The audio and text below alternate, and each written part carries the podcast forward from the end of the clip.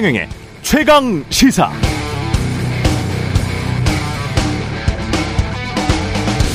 네, 어제 최강 시사 김종인 전 국민의힘 비대위원장의 인터뷰 내용 중 제가 주목했던 부분은 노동조합의 불법 행위를 처리하는 것과 노동개혁은 별개다.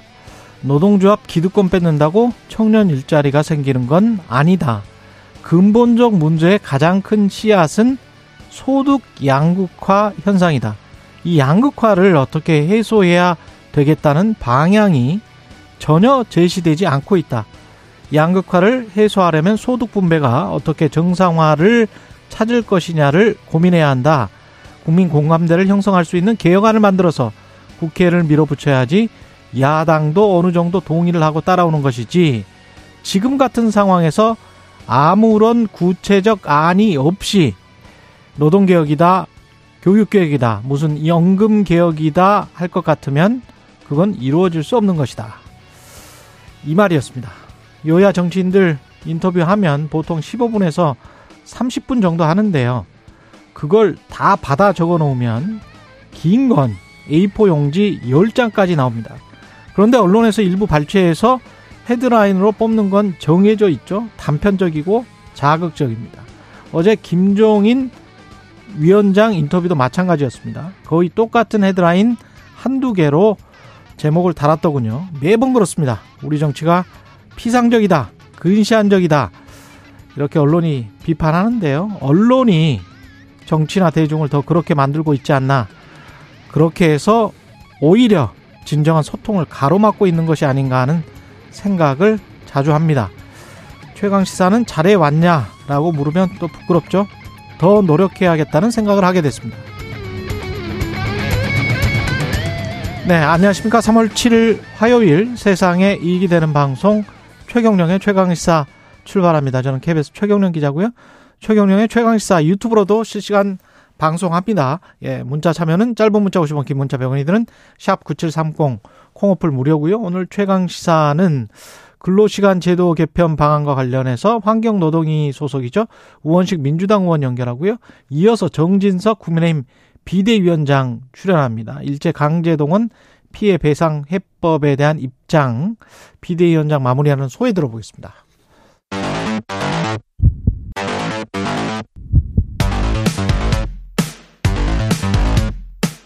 오늘 아침 가장 뜨거운 뉴스 뉴스 unboxing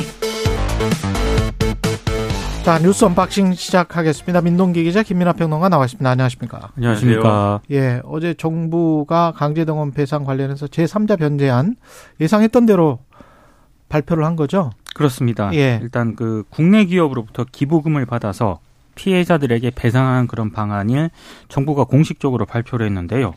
정부 안에서 역대 정부가 추진해온 뭐 일본 피고 기업의 배상 참여는 빠졌고요. 일본의 사과도 이전 내각들의 입장을 재확인하는 그런 간접 사죄 형식으로 이루어졌습니다. 어, 박진 장관이 그 일부 기자회견을 하면서 어, 일본 피고 기업의 참여가 없는 반쪽 해법이다 이런 질문을 받았거든요. 네. 이 질문에 대해서 동의하지 않는다. 물컵에 물이 절반 이상을 찼다고 생각한다. 앞으로 이어질 일본의 성의 있는 호응에 따라서 그 음. 물컵은 더 채워질 것으로 생각한다. 이렇게 답을 했습니다. 이 말을 박진 외교부 장관 발언을 직접 한번 들어보고 계속 이야기를 나누겠습니다. 예, 아까 반쪽짜리라는 말씀을 하셨는데 저는 동의하지 않습니다. 물컵에 비유하면 아, 물컵에 물이 절반 이상은 찼다고 생각을 합니다. 그리고 앞으로 이어질 일본의 성의 있는 호응에 따라서 그 물컵은 더 채워질 것으로 기대를 합니다. 우리 국익을 추구하는 데 있어서 저희 외교부와 대통령실은 원팀으로 움직이고 있다는 말씀. 과거사에 대해서 일본으로부터 새로운 사죄를 받는 것이 능사는 아니라고 생각을 합니다. 아, 일본이 기존에 공식적으로 표명한 반 성과 사죄의 담화를 일관되고 또 충실하게 이행하는 것이 더 중요하다고 생각을 하고 있습니다. 네. 어떻게 들으셨어요? 그 중간에 이제 대통령실하고 원팀이다 이 언급이 나오지 않습니까? 예. 이게 뭐냐면 어, 이 토요일, 일요일 뭐 계속해서 이제 나온 보도, 월요일까지 나온 보도를 보면은 어, 이 한일 관계를 담당하는 예, 주요 부처의 고위 관계자가 대통령한테 편지까지 썼다는 얘기가 있어요. 그리고 어, 이 관료들, 그 대통령실 참모들도 이대로는 좀 어렵다. 이 협상 결과를 확정해 가지고 이 해법을 내놓는 것은 어렵고 좀 뒤로 미루자 뭐 이런 분위기가 상당히 강했다. 앞서 말씀드린 편지는 이 발표 말리는 편지인 거죠. 근데 이제 이런 기류에 대해서 어, 윤석열 대통령이 어, 내가 책임지겠다 이런 방식으로 밀어붙인 결과라는 거예요. 근데 거기에 대해서 박진 장관은 뭐 그런 거라기보다는 이제 원팀으로 움직이는 거다 이렇게 얘기하는 건데 지금 이제 컵에 물이 뭐 반이 찼다 이렇게 얘기하지만 그럼 나머지 반이 과연 찰 것이냐 어떤 거를 채워야 되느냐 첫째로 그러면 이 우리가 만든 재단에 일본 기업이 얼마나 참여하는 거냐 이게 쟁점이겠죠. 예. 근데 지금 이제 언론 보도를 보면은 기업은 참여 일본 기업이 참여할 가능성은 여전히 이제 있는데 그 일본 기업이 그러면 지금 이제 이 소송의 이 피고 기업이냐 즉 가해 기업이냐 예. 그렇지 않다는 겁니다. 그렇지 않을 가능성이 크다라는 것이고 그럼 이제 컵에 물이 이제 반이 추가로 차는 거는 좀 아닌 것 같고 사과는 어느 정도로 이루어지는 것이냐 일본 정부에 지금 민 기자님 말씀해 주셨지만 기시다 오미오 총리가 어제 어 대, 이 대략적으로 어이 약식 회견에서 얘기를 한 바가 있어요. 그래가지고 어 역대 정부의 이 입장을 계승을 한다 이렇게 얘기했고 또 참의원 예산조정위에서도 이 질의에 대해서 답을 했는데 거기서도 역대 내각의 입장을 계승한다라고 답을 했는데 거기 사실은 상징적인 장면입니다. 왜냐하면 그 질의를 한 사람이 자민당의 이제 사토 마사히사라는 의원인데 이 사람은 굉장히 극우적인 사람이에요. 예. 그래서 질의를 할 때 그 질의를 하고 나서 추가적으로 추가 질의 내용이 뭐였냐면 총리가 반성과 사죄라는 말을 입에 담아서는 안 된다. 이게 이제 그 자들의 주장이에요. 근데 반성과 사죄라는 말이 진짜 없었어요. 아니, 그렇죠. 없었죠. 총리도 없었고 그 관방 대변인입니까? 대사입니까? 그 사람도 어제. 없었죠. 예. 어제 한국 정부에 정확하게 공식적으로 counterpart로 입장 발표한 건 하야시 요시마사 외무상입니다. 예, 외무상. 예. 이 외무상 발언도 역대 정부 그리고 이제 1998년에 공동선언 이게 이제 김대중 오부치 선언인데 김대중 오부치 선언이라고도 얘기 안 했어요. 어쨌든 공동선언 등에 과거의 내각의 입장을 계승한다라고만 얘기했지. 뭐 전체적으로 계승한다. 그런 그렇죠. 뉘앙스더라고요. 그러니까 그렇죠. 기본적으로 일본 측의 성의 있는 호응이라고 보기가 어려운 게 회견 자체도요. 공식이나 정식 기자회견이 아니고 약식 기자회견으로 일단 진행이 음. 됐고 그리고 기시다 후미오 총리의 입장은 굉장히 짧게 나왔습니다. 예, 그러니까 뭔가 긴 입장이 나온 게 아니기 때문에 그래서 그리고 이게, 아까 음, 그 일반 일반 기업 예. 그러니까 전범 기업이 아니라 피고 기업이 아니라 일반 기업이 참여 참여할 가능성이 커졌다라는 그 보도는 오늘 동아일보가 보도를 했는데 이 동아일보 보도를 자세히 보시면 약간 이상한 대목이 있습니다. 그러니까 어, 일본 대기업이 한국 정부 산하 일제 강제 동원 피해자 지원 재단에 조성하는 재원에 참여할 가능성이 커졌다를 우리 정부가 판단하고 있다는 겁니다. 그러니까 일본 정 일본 기업이 예. 그걸 검토하고 있다는 얘기가 아니고요. 우리 정부가 그 일반 기업이 참여할 가능성이 커졌다라고 판단하고 있다는 그런 내용이기 때문에 이것도 좀 상황을 봐야 될 것 같습니다. 그리고 이제 또 하나 물컵에 그럼 물이 더 차는 거냐를 판단할 수 있는 또 하나 이제 이 지점이 수출 규제 해소 문제예요. 근데 이거는 어제도 말씀드렸는데 WTO에 우리가 제소한 거를 어 취하하면 일본도 이 수출 규제를 풀겠다라는 얘기를 지금 하고 있는 건데 근데 또 이게 취하를 뭐 어떻게 해야 되는지 거기에 대해서도 정확하게 일본 정부가 얘기를 안 하고 있어요. 협의를 하자는 것이지. 근데 그 물컵의 반이 수출 규제 해소다라고 지금 말씀을 하셨는데 그것도 있겠지만 저는 좀 생각이 다른 게 이 앞으로 독도 있지 않습니까? 독도에 관한 영유권을 일본이 주장을 안 할 것이다. 안 한다라는 어떤 약속. 그리고 중고등학교 교과서에 일제 강점기 교육을 제대로 시키겠다. 라는 이 정도 약속은 받아야 되는 거 아니에요? 그래야 서로 간에 물에 우리가 내준 것이 지금 굉장히 많은데 그래야 그리고 이 피해 당사자들도 우리 할머니 할아버지들도 이해가 될 것 같아요. 안, 앞으로 그렇게 교육을 시키겠다고 하고 그리고 계속 독도 망언을 주장을 해왔었는데 그런 거 이제 안 하겠다. 그리고 미래를 향해서 한일은 나아가겠다. 이렇게 호응을 하고 받아들인다면 이거 수출 규제가 이게 사실은 무슨 소용이 있습니까? 우리 이거 없었어도 3년 동안 잘 먹고 잘 살았어요. 근데 총선이라든가 그렇죠. 예. 선거를 앞 고려해야 되는 일본 그 기시다 총리 입장에서 봤을 때 그런 거를 포, 공식화 시키기에는 아니 근데 우리도 총선 앞두고 있거든요. 네. 왜 근데 우리가 자꾸 일본 정부의 입장에서 그들은 최대치를 내놓는 것이다. 아니 무슨 최대치를 내놨다는 거죠 그 도대체? 대목을 조금 이해가 안 갑니다. 예, 정말 이해가 안 가는 것 같아요. 전혀 이해할 수 없고 지금 예. 말씀하신 대로 이제 그 정도 이제 앞으로의 이제 그동안 이어져온 일본의 극우화 행보를 멈춰라라는 정도가 되려면 음, 총리가 여기에 대해서 이 강제 동원 문제에 대해서 별도로 사과하고 이런 것들이 전제 또 돼야 되겠죠. 근데 제가 이제 수출 규제 말씀드린 거 왜냐하면 논리적으로 연결이 돼 있어서 그 말씀 드린 건데 음. 그러니까는 우리가 우리 대법원이 강제동원 배상 판결을 해가지고 자기들이 수출 규제를 했다는 거지 않습니까? 정부의 공식 입장은 아니에요. 예. 아베 신조의 회고록에 나오는 얘기입니다, 이게. 그러니까 이 그들의 논리대로 해도 그러면 이 배상 판결에 대한 자기들의 거의 가까운 내용으로 한국 정부가 이 해법을 줬으면 수출 규제를 해제하는 게 논리적으로 맞지 않습니까? 근데 그게 아니라 WTO 제소한 거를.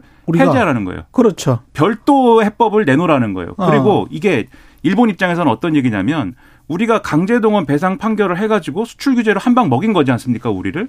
그런데 그 결과로 강제동원 해법이 자기들의 가까운 해법이 나왔고 그리고 이거를 어 이 자기들이 휘두른 주먹은 사실 WTO 체제에서는 인정되지 않는 주먹인데 왜냐하면 정치적인 문제를 경제로 보복한 것이기 때문에. 근데 여기에 대해서는 별도 책임도 안 물어도 된다라는 거는 이 펀치가 먹힌 거예요 일본 입장에서는. 그럼 다음번에 비슷한 문제가 발생했을 때 일본은 또 펀치를 똑같은 펀치를 내지를 수 있는 거죠 만약에 이렇게 그렇죠. 해소되면 예. 그러니까 이제 이 문제도 사실은 이게 이 수출 규제를 해제해 준다고 해서 일본이 우리에게 그게 무슨 이득이 되느냐 이런 이제 입장도 있고 거기에 더해 가지고 이건 오히려 일본이 우리한테 해준다기보다는 자기들이 최종적으로 이 자기들 해법이 먹혔다는 걸 인정하는 꼴이 될 뿐이다라는 점에서 물컵에 반이 차는 얘기는 또 아니다 이 말씀 이제 드린 겁니다. 송기호 변호사 같은 경우 이제 국제 통상 전문가지 않습니까? 그렇죠. 어, 오늘 한겨레 신문과 인터뷰에서 이런 얘기를 했더라고요. 일본이 그 반도체 소재 수출 규제 안보 필요성을 입증을 못했기 때문에 이 WTO에서 패소 위기에 상당히 직면해 있었는데 이걸 오히려 지금 우리 정부가 구해준 상황이 됐다. 그리고 음.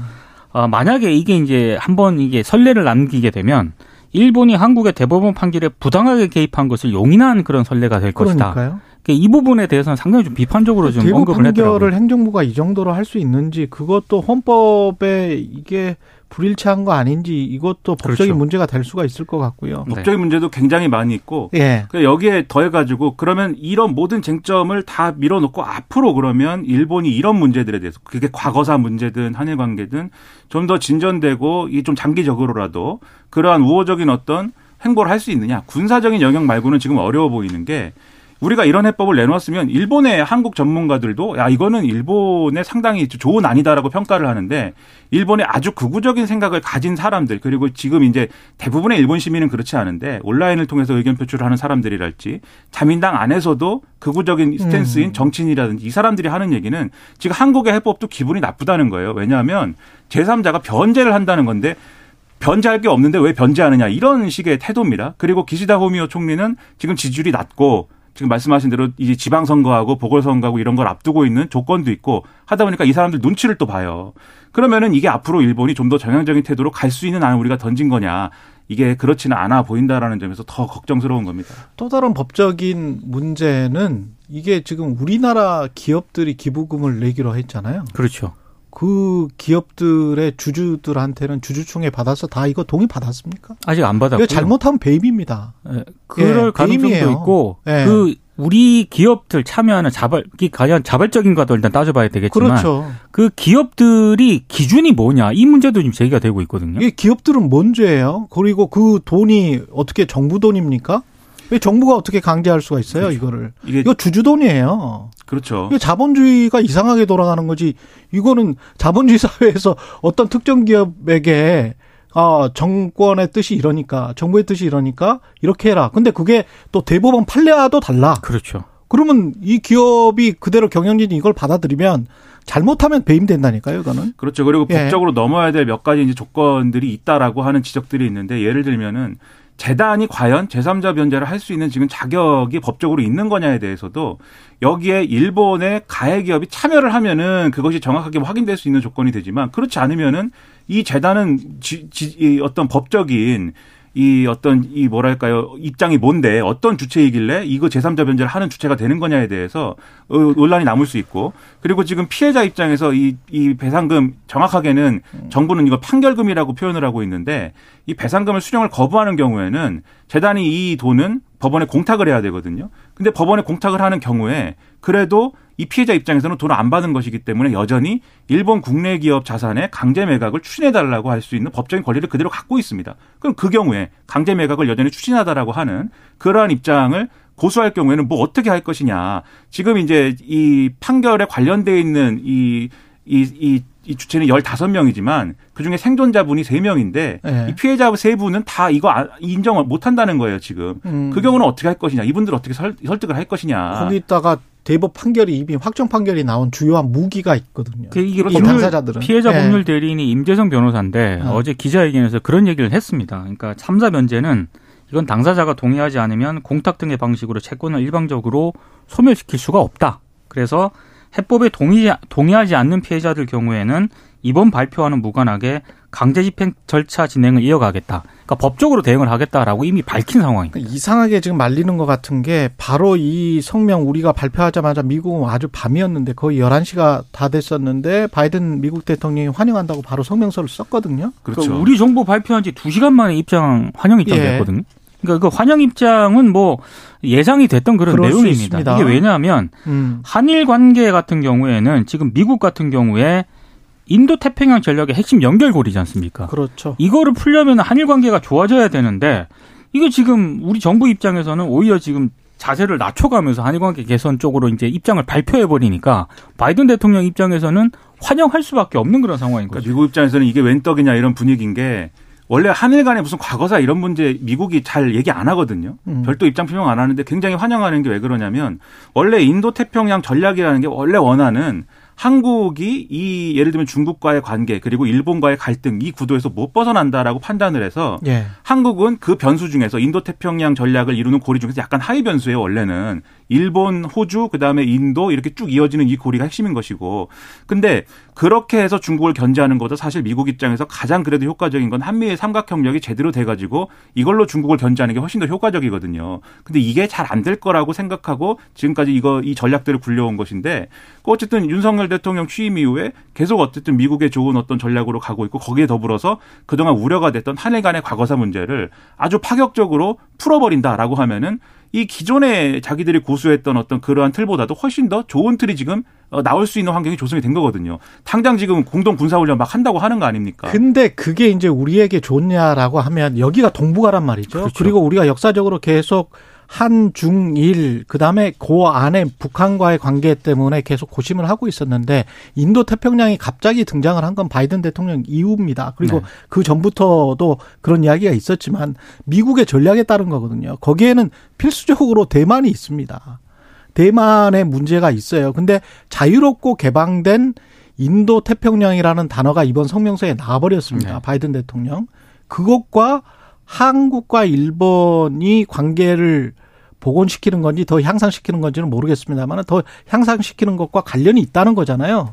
미국 입장에서 미국 입장에서는 그러면 군사 안보적으로 봤을 때 인도 태평양에 개입할 것이다. 개입하라. 그리고 우리가 같이 갈 것이다. 이런 거를 의미할 수밖에 없고 그게 중국에게 어떤 메시지를 전달할지 우리가 발을 어떤 어떤 물에 지금 발을 담그고 있는지를 아, 고민을 굉장히 해야 될 것 같은데요. 미국을 또 방문할 예정이라는 보도도 나오고 있지 않습니까? 예. 이제 그런 부분에 있어서 또 바이든 대통령이 윤석열 대통령에게 또 어떤 메시지를 또 줄까 이런 부분에 대해서도 상당히 좀 고민이 많은 그런 대목입니다. 아, 그 정부 주 52시간제 근로시간제도 개편하기로 했는데 이거는 짧게 설명을 하고 어, 끝내죠. 그러니까 현재 일주일인 연장 노동 시간 관리 단위를 노사 합의로 월, 분기, 반기, 연으로 관리할 수 있게 되거든요. 근데 현재는 주당 52시간이기 때문에 이 노동 시간이 제한이 되는데 이걸 월 단위로 관리를 하게 되면은 4주를 모두 한 단위로 통합을 해서 한 달에 208시간 한도가 설정되는 그런 방식입니다. 물론 선택은 노사 간 합의를 하도록 했고요. 만약에 과반 노조가 없으면은 노동자 대표를 선출해서 뭐 지위를 부여하겠다 이런 입장인데 노동계가 강력하게 반발을 하고 있습니다. 반발을 할 수밖에 없는 이유는 뭐 장기휴가 제도를 뭐 이렇게 할 수 있도록 한다는 그런 취지다 취지다라고 정부가 설명을 했는데 지금도 장기휴가 제도 일부 대기업들이 시행을 하고 있거든요. 공무원들도 해요. 네. 근데 네. 이게 장기휴가 그러니까 공무원 같은 경우에는 연가 저축제라고 2015년부터 거의 비슷합니다. 그걸 하고 있는데 이 일부 언론 안 보도를 돼요. 보니까 예, 맞습니다. 예, 안 돼요, 이게. 이게 저축해둔 연가 그냥 날려버리는 공무원들도 적지 않다고 합니다. 그럼요. 그러니까 이게 제도와 다르게 현실에서 예. 제대로 실행이 안 된다라는 그런 얘기죠. 그래서 이게 어떤 직종에는 이게 가능할 수 있어요. 근데 그 직종의 범위는 굉장히 협소할 것이고 음. 그리고 이제 또 주목할 만한 게 69시간까지 주당 최대 일할 수 있게 하지만 이것은 11시간 연속 휴식을 부여했을 때 기준이고 그렇죠.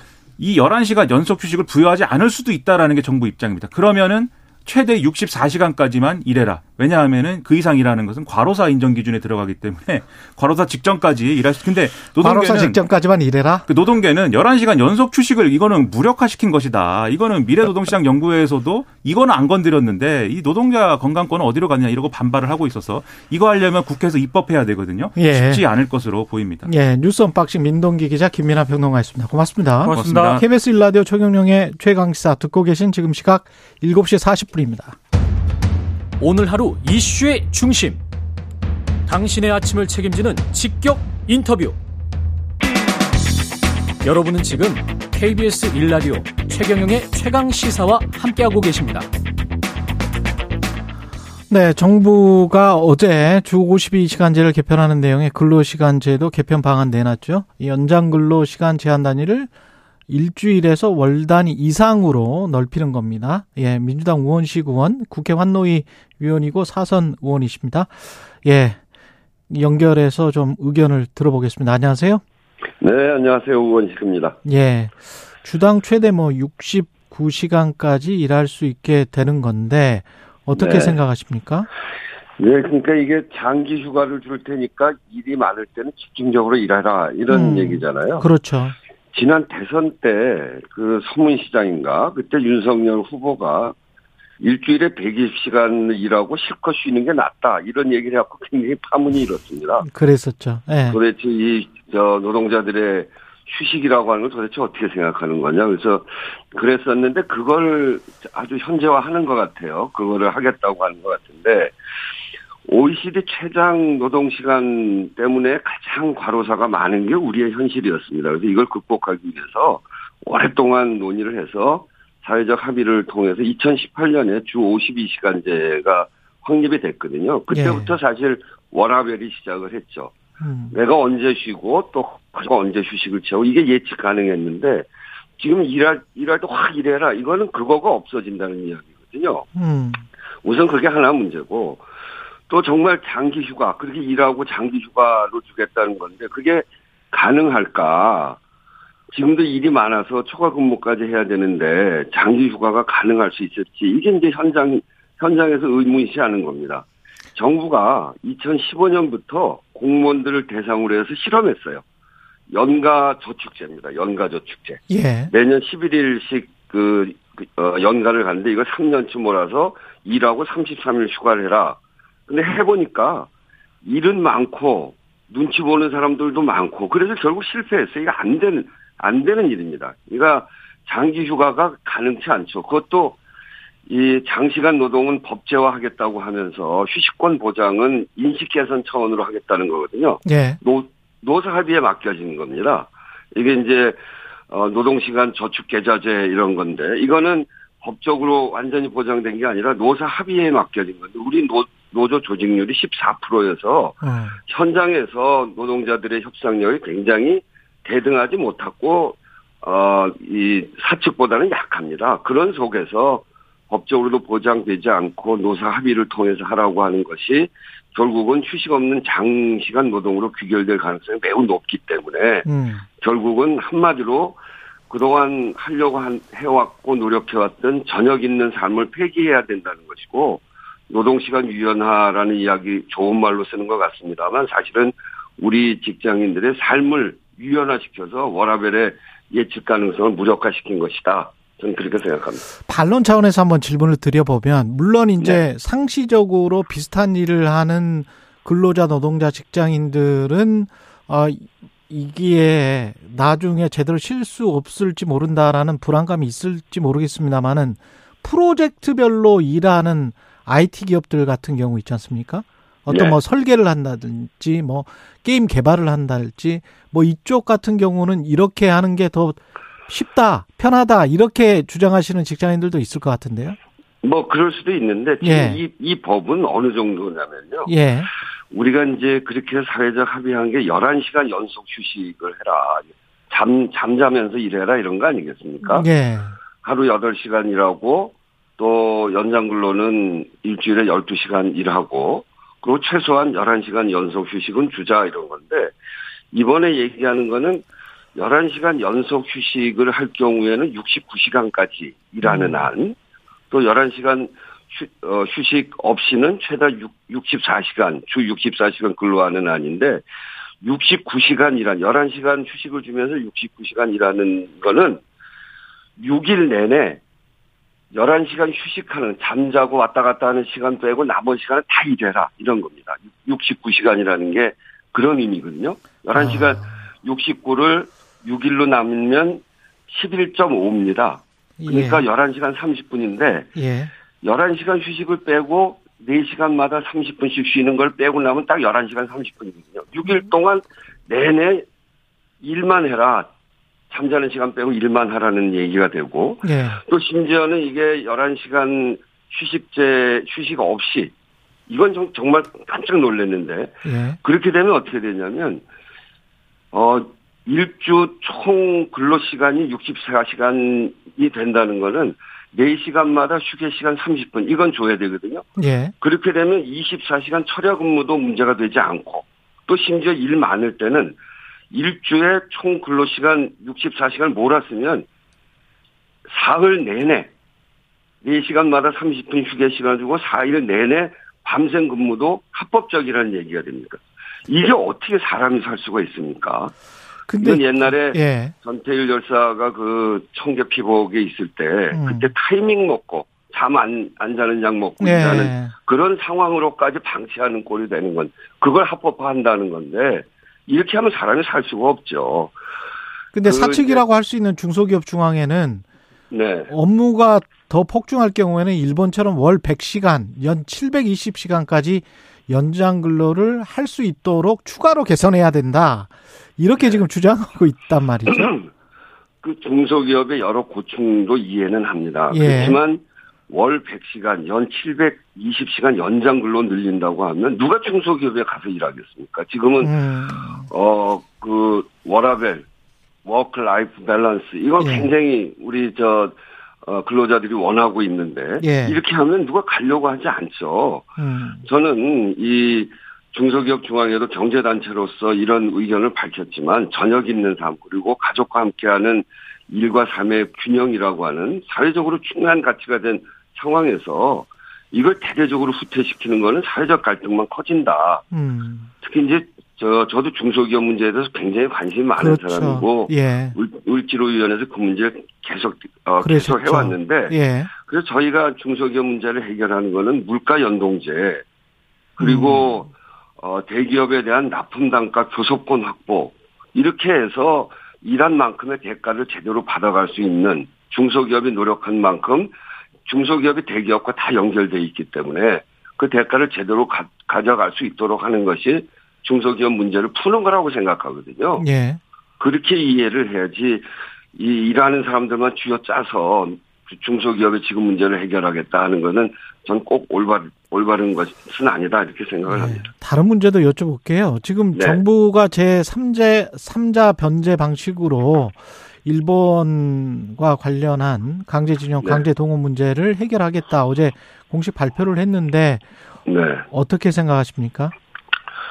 저는 정말 터무니없는 방식이라고 생각합니다. 터무니없다? 피해자인 어, 피해자에게 우리 돈으로 배상하겠다는 음. 이런 정부의 강제징용 피해자 배상 해법은 정말 우리 외교 역사상 최악의 국익 훼손 행위다. 저는 이렇게 생각합니다. 그렇군요. 우리 대법원 판결이 예. 전범 기업에게 배상하라는 거거든요. 그러니까 어, 개인 청구권은 아직 남아 있다. 그렇기 때문에 어, 배상해라 이런 얘기인데 이 배상 책임을 우리 기업에게 떠넘기게 된 떠넘긴다는 거는 졸지에 포스코 등 우리 기업을 전범 기업으로 만드는 거 아닙니까? 그래서 저는 있을 수 없는 일이다 이렇게 생각하고 전에 그, 어, 8.15 기념사에서 세계 변화에 제대로 준비하지 못해서 우리가 국권을 상실했다. 이렇게 얘기한 거. 그리고 일본이 그, 그것도 3.1절 그 독립유공자들, 그 독립, 독립을 위해서 목숨을 바친 그런 희생자들 앞에서 일본이 이제 파트너가 됐다. 사과도 하지 않는데 그런 왜곡된 대통령의 역사인식이 그대로 드러난 거 아닌가 이렇게 생각을 하면서요. 어, 저는 이제 국익도 명분도 없는 이번 강제징용 합의를 인정할 수 없다고 생각하고요. 가해자의 사과와 그에 따른 배상을 하라는 우리 대법원의 판결을 무시하는 그런 결정이라고 생각을 하고 있기 때문에 예. 어, 우리 기업도 이런 강제 출연을 해서는 안 된다 이렇게 생각합니다. 그 당내 현안도 여쭤봐야 되는데 지금 민주당 내 분위기와 관련해서 어제 전재수 의원은 최강 시사에서 최근 10년 사이 최악이다 이렇게 평가를 하던데요. 어떠십니까? 저도 개인적으로 민주당 35년 생활을 했는데 제일 충격적인 사건 중에 하나입니다. 35년 생활에서 가장 충격적인 예. 사건 체포동의안 표결요. 예, 아마 예. 이제 거기에 가결, 무효, 기권표 던진 분들도 상당 상당한 충격을 받았을 거예요. 이 음. 이재명 대표가 당원 77%가 넘는 압, 압도적 선택을 받아서 당선된 사람이거든요. 예. 근데 명백한 증거도 없는 수사로 구속까지 될 뻔한 이, 어, 될 뻔했다는 사실이 정말 그 당원들도 그렇고 저도 어, 정말 깜짝 놀라고 경악할 만한 일이죠. 예. 그, 근데 이제, 어, 그래서 왜 이렇게 됐다고 보세요? 우리 안에 소통이 부족했고 서로 신뢰가 많이 떨어져 있고, 아, 어, 그래서 그랬을 거라고 생각하는데, 예. 그럼에도 불구하고 지금 상황이 어이이 기소 또는 뭐 체포 뭐 이런 수사의 중심이 그 수사하는 쪽에서는 개인들이라고 이야기합니다만 음. 그 객관적인 사실로 보면 윤석열 정부가 검찰공화국으로 가려고 하고 또 여러 군데서 아주 무리한 일을 하고 있는 그 정점에 명백한 그 증거 없이 이게 1년 남, 1년 가까이 되는 기간 동안 60여 명의 검사가 붙어서 300회가 훨씬 넘는 압수수색을 했음에도 불구하고 명백한 범, 어, 범죄 사실을 증거로 내지 못한 상황에서 보낸 체포영장이기 때문에 예. 이것은 검찰공화국으로 가느냐 마느냐의 가장 정점에 있는 어, 체포동의안이라고 생각합니다. 그래서 민주당은 어떤 길을 가야 됩니까 앞으로? 저는 그런 점에서 재판은 결국 이재명 대표 개인이 헤쳐나갈 수 없는 일입니다만 예. 이런 상황에서는 당연히 이재명 대표가 어, 이 본인의 방어권을 충분히 행사할 수 있도록 그렇게 만들어 드려야 된다고 생각하고요. 그런 점에서 체포 동의안은 부결시키고 부결시켜도 결국 기소해서 재판을 받는 거 아니겠습니까? 음. 재판 과정에서 어, 검찰이 무리한 수사를 저는 밝혀낼 거라고 생각합니다. 그렇군요. 그렇게 할 수 있도록 민주당이 어, 이재명 대표의 체포 동의안은 부결시켜야 된다 이렇게 생각합니다. 알겠습니다. 시간이 좀 아쉽네요. 고맙습니다. 우원식 더불어민주당 의원이었습니다. 고맙습니다.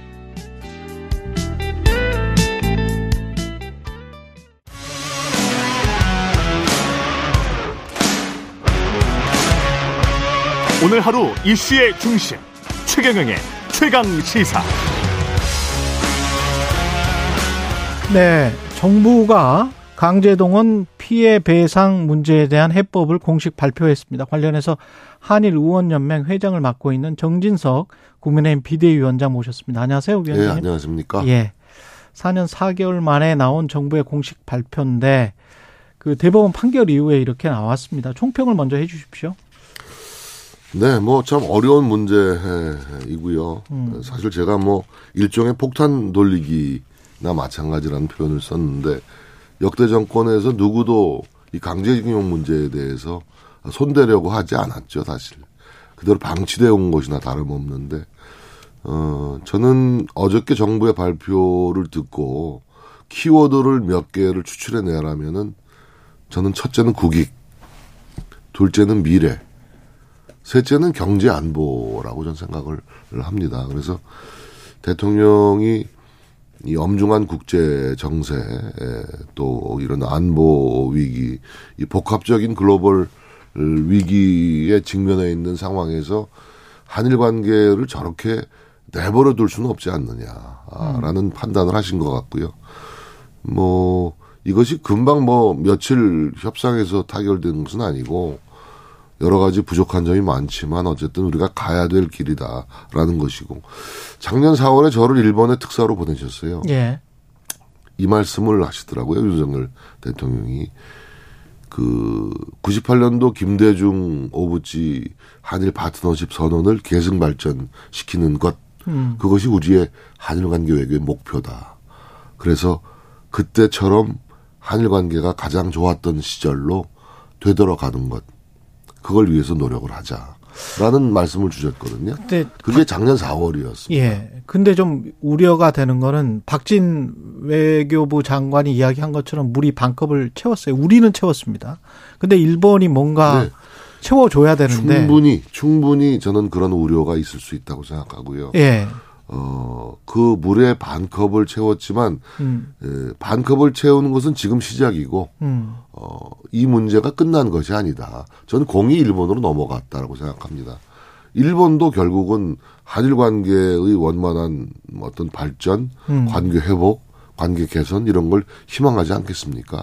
또 일본이 또 해야 될 역할이 있기 때문에 나머지 채워지지 않은 반 컵은 결국 일본 쪽의 협력과 성에 있는 호응 조치로서 채워야 되겠다라는 생각을 가지고 있고 그런 점에서 어, 정부도 일본과 앞으로 계속 어, 대화를 이어나가야 될 것이다 라는 생각을 갖고 있습니다. 혹시라도 일본이 예년에 했었던 것처럼 뭐 독도의 영유권을 주장한달지 군함도 관련해서 강제 동원이나 강제 진용 세계 문화유산이 되려면 거기에 확실히 기재를 해야 되는데 그런 문제를 제대로 아마 한 한일 간의 예. 역사 갈등 문제, 민감한 문제에 대해서 정면으로 우리를 향해서 문제 제기하지는 않을 걸로 어, 보입니다. 예. 왜냐하면 일본 역시 지금 한일 양국의 협력이 굉장히 기묘하게 요청되는 시점이라는 인식을 가지고 있습니다. 음, 생각해 보십시오. 지금 북한이 연일 미사일 핵 위협을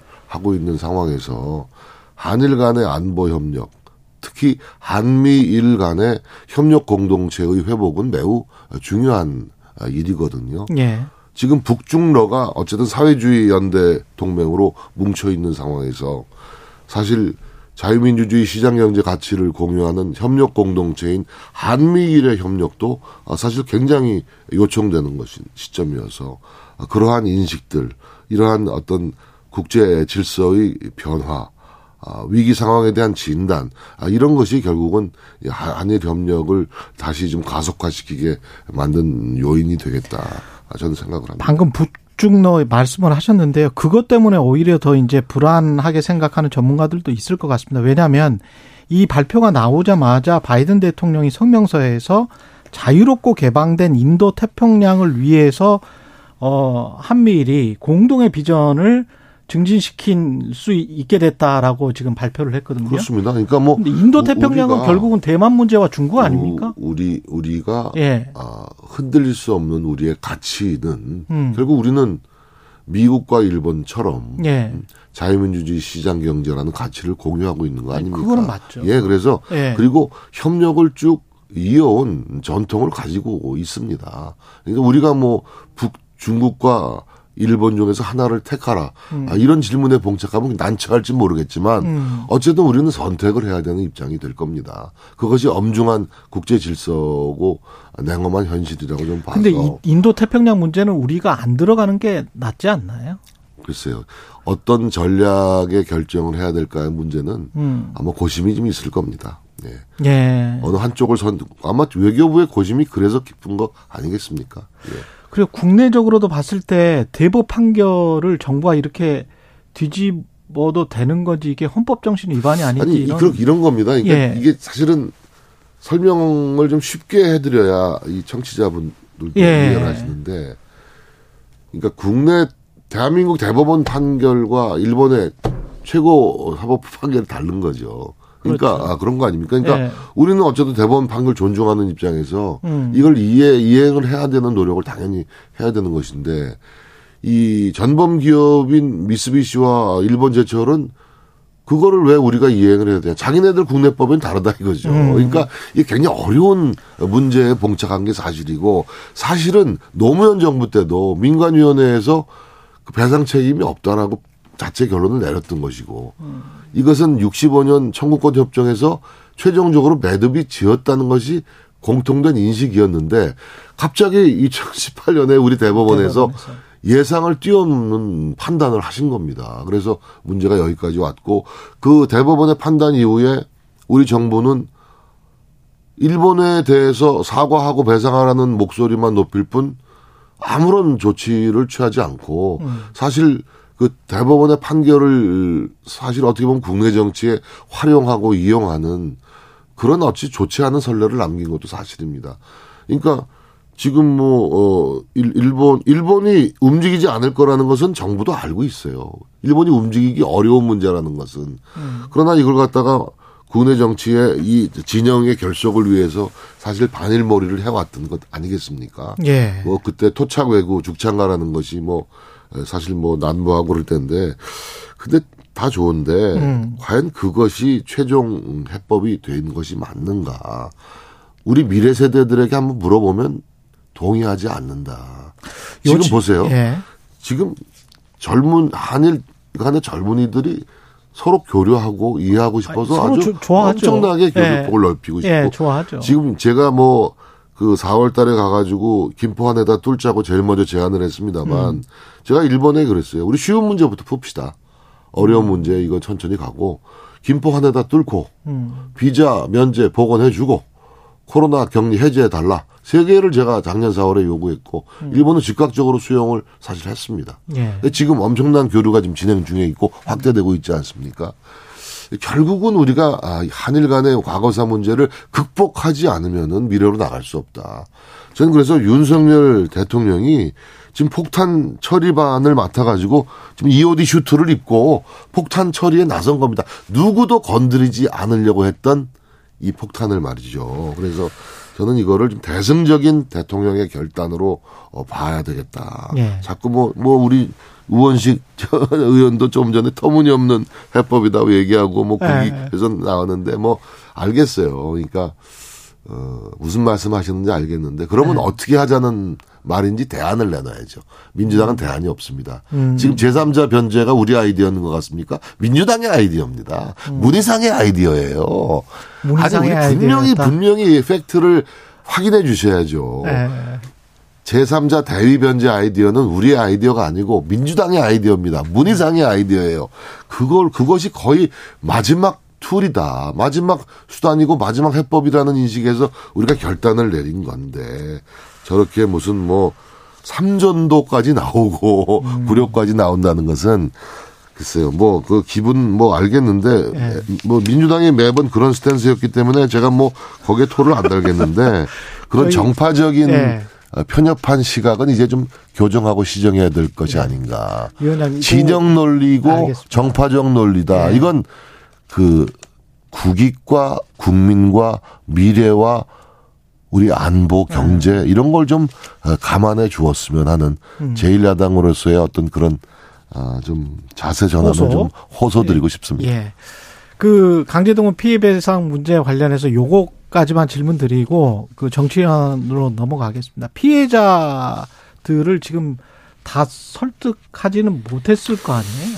뭐이 이제, 문제는 어, 어떻게 되는 이게 에, 정부에서 외교부에서 나름대로 노력을 기울여 왔죠. 민관 그 협의회도 이제 가동을 해왔고 박진 장관이 직접 피해자를 찾아가 뵙고 또 말씀도 드리고 설명도 드리고 그런 노력들을 해왔습니다. 근데 지금 그 90세 넘은 고령 피해자들이 있으시잖아요. 그렇죠. 그리고 어, 또 나머지 또 유가족들을 상대해서 대화를 하시는데, 음, 물론 반대하시는 분들도 계시지만, 그래도, 어, 유가족들 중심으로 다른 방법이 없다. 음. 정부의 아, 이런 해법을 수긍하고 받아들일 수밖에 없구나라는 어, 반응을 보이는 유가족들이 예, 굉장히 많다. 예. 아, 이 정도만 말씀을 제가 드리겠습니다. 예. 지금 6개월 동안 비대위 국민의힘 비대위를 이끌어 오셨는데 뭐 내일 전당대회네요. 그렇죠. 그렇습니다. 내일 저 예. 대통령 선거 승리한 마지막 피날레 유세한 3월 아, 8일입니다. 그렇게 또 3월 9일 맞췄군요. 대통령 선거에서 네. 승리했거든요. 예. 어떻게 마무리는 잘 하고 나가시는 것 같으세요? 어떠세요? 예. 소회는? 뭐 한 달 정도 전당대회 에, 합동 그 경합이 있었는데 뭐 나름대로 이 정도면 순조롭게 순조롭게 온게 했다. 아닌가. 예. 이게 뭐 경쟁과 경합을 피할 수 없는 사안이라서 음. 다소 거친 언사도 나왔고 뭐 네거티브도 나왔습니다만은 그래도 어 많은 후보들이 자중자애하면서 여기까지 왔다. 음. 그리고 지금 역대 최고의 그 당원 투표율. 투표율. 을 기록하고 있습니다. 예. 어저께 현재 53%를 넘었던 걸로 제가 음. 봤는데 당 대표를 뽑는 전당대회 역사상 최대의 관심 또 열의가 반영이 됐습니다. 뭐 여러 가지 요인이 있겠습니다만은 저는 한 가지를 딱 고르라 그러면 야 우리 당원들이 내년도 총선의 승리를 간절하게 염원하고 있구나. 그런 그런 당원들의 에, 뜻이 염원이 그 갈망이 반, 이 투표율로 반영되고 있다. 저는 그렇게 읽고 있어요. 예. 제가 또 뭐 비판도 받았습니다만은 100% 당원 투표로 그 국민의힘 당원을 개정하지 않았습니까? 어, 저는 그 것도 당원들의 긍지와 자부심을 매우 고취시키는데 기여를 했다라고 보고 그런 당원의 참여 열기를 고조시킴으로 해서 이 국민의힘이 더 이상 분열하지 아니하고 서로 응집하고 결속하고 화합하고 전진을 도모하고 있구나. 저는 이렇게 생각을 하고 있습니다. 제가 이제 100%. 예. 분열은 더 이상 우리 보수의 언어가 아니다. 그런데. 그 관- 전당대회 중간 중간에도 계속 이제 윤심 논란이 있었고 지금 막판에 어 행정관이 김기현 후보를 좀 도와달라 이런 거를 뭐 카톡에 좀 퍼뜨려 달라 뭐 이런 이제 발언이 저도 저도 나왔는데 뭐 저도 카톡에 초청 받아서 예. 제가 어느 단체 카톡방에 있는지도 모릅니다. 또 그 나오면 또 시비 거는 사람도 있어서 나오기도 조심스럽고요. 예. 뭐 그런 문제인 것 같아요. 뭐 청와대가 무슨 조직적으로 이 선거에 개입을 해서 예. 뭐 누구 특정 인사를 밀고 이런 건 아니라고 생각합니다. 근데 행정관이 단독으로 그런 일을 할 수가 있을까요? 글쎄요, 그건 뭐 좀 알아봐야 되겠습니다. 사실 정확한 내막을 제가 모르겠는데. 예. 근데 뭐, 그 행정관도 바보가 아닌 이상이야. 그 단톡방에서 그렇게 무슨 그렇게 자기네, 자기 그 동선을 노출하면서 그런 일을 할 수 있었을까요? 국민의힘 당원이니까 이제 믿고 글쎄요. 뭐 조사가 네. 좀 필요한 부분이고 일, 일방의 주장들은 있는데 음. 그건 좀 알아봐야 될 문제인 것 같습니다. 제가 뭐 그렇군요. 팩트 파인딩을 제가 아, 하질 않았어요. 한건안 하시고 예 대통령은 내일 참석하시죠? 제가 지난번 만나 뵀을 때꼭 예. 좀 참석해 주십사 부탁을 드렸고 음. 흔쾌히 승낙을 하셨습니다. 내일 오전에 참석하십니다. 예상하시기 힘들겠습니다만은 내일 한 사람의 손을 들어줄 수가 있는 날입니까? 아니면 어떻습니까? 아, 그거 정말 어려운 예. 질문인데요. 예. 제가 한번 기자분들하고 또 우리 당직자분들한테 한번 좀 서베이를 해봤는데 예. 한 반반인 것 같아요. 음. 투표율이 높은 것만 가지고도 어 이것은 뭐 누구에게 유리하다 불리하다가 갈려요 의견이. 예. 아, 그러니까 가늠하기는 어려운데 어쨌든 뭐 좋은 분위기 속에서 내일 전당대회를 치를 수 있- 있겠다 이렇게 기대를 갖습니다. 김종인 전 비대위원장은 그런 이야기를 하시더라고요. 만약에 1차에서 어, 김기현이 과반 이상으로 투표를 하지를 못하면 음. 그러면 약간 좀 불안해질 수 있다. 이건 일종의 이제 비토 세력이 큰 것이다. 그렇게 되면 상당히 또 힘들어질 수 있다. 국민의힘이 이런 말씀을 하시던데 예, 어떻게 뭐 생각하세요? 뭐 통상의 결선 투표를 예. 설명하신 것 같은데요. 음, 제가 이제 100% 당원 투표를 도입하고 결선 투표를 처음으로 도입을 했는데 예. 왜 결선 투표를 도입했느냐? 그것은 아까도 말씀드렸다시피 우리 당원들의 절대 결속, 절대 화합 이것을 동모했기 때문입니다. 그러니까 음. 50%를 득표하지 못한 지도부의 어떤 그 역량 발휘와 50%를 넘은 지도부는 다른 것이거든요. 아, 그래서. 예. 저는 50% 넘는 지도부를 반드시 에, 세워야 되겠다. 음. 그런 바램으로 좀 결선 투표를 한 것이기 때문에 어쨌든 결선 투표를 가더라도 음. 가더라도 저는 많은 당원들이 또 투표에 참여해 주실 걸로 생각을 결선 투표로 가더라도 여하튼 50% 넘는 뭐 대표가 나오는 거니까. 아, 그럼 당연히 그렇게 그렇죠. 되는, 거, 그렇게 예. 되는 것이니까요. 음, 그렇게 생각을 하시는 거고요. 그 결선 투표까지 갈까요? 아니면 아니, 똑같은 질문이신데 50대 50으로 보고요. 뭐 반반이에요, 사실은. 예, 그러니까 내일 하루에 끝낼 수도 있고 예. 어, 뭐 49.99%가 나오면 결선 투표 해야 되는 거니까. 그렇죠, 그렇죠. 그러면 또 12일 날까지 가야 되는 문제고요. 예. 어쨌든 제가 뭐 그 한 20여 년 정치하면서 이 비대위원장 6개월 맡았는데 좀 힘들었어요. 힘들고 음. 뭐 열심히 하려고는 했는데 어, 나름대로 제가 독배를 마시는 심정이라고 시작을 했지만 지금 이 순간은 독배는 아닌 것 같고 예. 예 훌륭한 그래서 아무튼 내일 전당대회를 원만하게 것 잘. 치러서 예. 우리 집권 여당인 국민의힘의 새로운 출발과 전진을 국민들의 그 안도 속에 좀 음. 선보여 드리고 싶습니다. 마지막으로 신임 당 대표 누가 되든지 간에 조언 한마디 해 주십시오. 신임 당대표의 사명은 자명합니다. 음. 아, 첫째도 둘째도 어, 총선 준비 잘해서 윤석열 정부를 그 힘차게 이륙시키는 것입니다. 윤석열 정부 어, 국민의 선택으로 탄생된 정부인데 지금 거대 의석을 앞세운 민주당의 소위 입법 횡포, 전대미문의 입법 횡포가 계속되고 있기 때문에 앞으로 전진하지 못하고 있는 것이 사실입니다. 저는 이런 현실이 너무 야속해요. 왜? 우리가 의석수가 적기 때문에 결국은 이 구조를 바꿔야 됩니다. 그래서 국민의힘이 집권 여당인 국민의힘이 내년 선거를 통해서 다수 의석을 확보함으로써 국민의 윤석열 정부를 이 대지를 박차고 힘차게 이륙시키는 것. 그 사명을 완수하기 위한 해안을 만들어내는 것. 그것이 새 지도부의 책무이자 사명이다. 그렇게 말씀드릴 수 여기까지 있겠습니다. 듣겠습니다. 국민의힘 정진석 비대위원장이었습니다. 고맙습니다. 감사합니다. 최경영의 최강 시사는 여러분과 함께합니다. 짧은 문자 50원, 긴 문자 100원이 드는 샵 9730. 어플 콩과 유튜브는 무료로 참여하실 수 있습니다.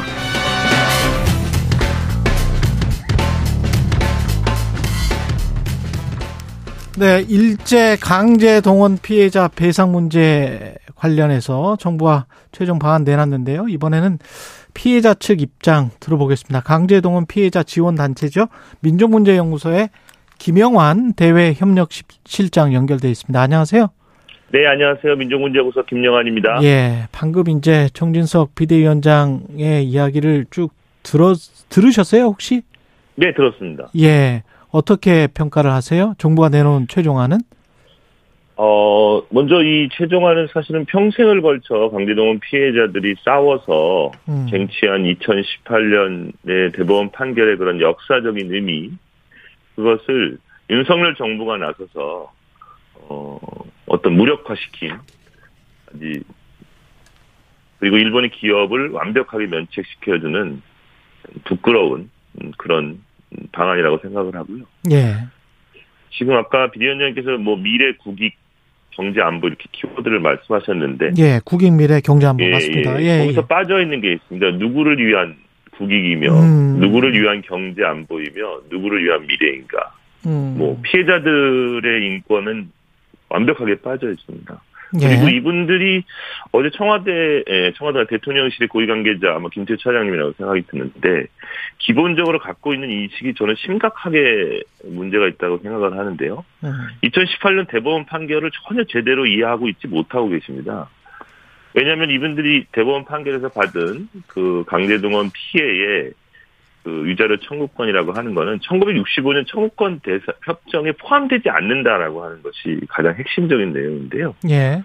이 부분에 관해서 마치 일본처럼 1965년 한일 협정으로 다 끝났는데 대법원이 판결을 엉뚱하게 내려서 과하게 내려서 어, 한일 관계를 꼬이게 만들었다. 기본적인 일본 정부 인식과 똑같이 하고 있다는 데서 저는 심각한 문제의식을 갖고, 그러니까 이런 결과가 나올 수밖에 없다라고 이렇게 생각을 하고 있습니다. 그 우리는 반에 물을 채웠고 일본이 뭔가 조치를 취할 거라고 생각을 하십니까? 가능하다고 보세요? 일본의 참여나 예. 다른 일본 일본의 전향적인 어떤 태도 변화? 예. 어제 사죄와 반성이라는 말을, 음. 어, 누가 하셨는지 아십니까? 사죄와 반성은 일본 쪽에서는 안 나왔어요. 김태호 차장이 얘기했습니다. 어. 한국에. 예. 사죄와 반성이란 말에 시자도 안 나왔거든요. 예. 역대 정권의 역사 인식을 계승한다. 예. 그런데 한국에서는 그러니까 역대 정권의 역사 인식이라고 하는 건 아베 정권의 역사 인식도 들어가는 거거든요. 음. 강제동원 부정하고 현재까지 이어지고 있는. 근데 오히려 이런 것에 대해서 일본은 전혀 얘기하지 않았는데 사죄와 반성이 들어간 것을 한국 정부가 평가한다라고 하고 있습니다. 그것만 봐도 알수 있듯이 이 문제에 대해서 어, 절대로 어, 한국 측이 이 기본적으로 100% 양보는 아니기 때문에 음. 그리고 일본 정부는 절대 그것에 대해서 기존의 입장을 고수할 것이기 때문에 저는 반내 물이 채워질 것이라고는 사실 기대하기 힘들지 않을까 이렇게 생각을 합니다. 그러니까 아베 신조 총리 말씀을 하셨는데 2015년에 그런 이야기를 했잖아요. 계속 일본이 사과하는 미래를 음, 네, 만들어서는 안 된다. 미래 세대에게 일본 네. 입장에서 이야기를 한 거죠. 네 맞습니다. 그, 이, 예. 이 결과가 지금 그러면 아베 신조 총리 이야기대로 일본은 앞으로 이제 사과하지 않고 끝나게 되는 그 결과로 지금 귀착이 되는 겁니까? 예, 그러니까 어떻게 보면 1965년 예. 한일 청구권 협정 이전으로 역사의 시계를 정말 거꾸로 되돌린 그런 것이고요. 그것이 그대로 나타난 게 어제 박진 장관께서 말씀하시지 않았습니까? 일본으로부터 새로운 사죄를 받는 게 능사는 아니다. 너무 놀랐습니다, 사실은. 음. 강제동원 피해 사실에 대해서 일본은 한 번도 사과를 한 적이 없습니다.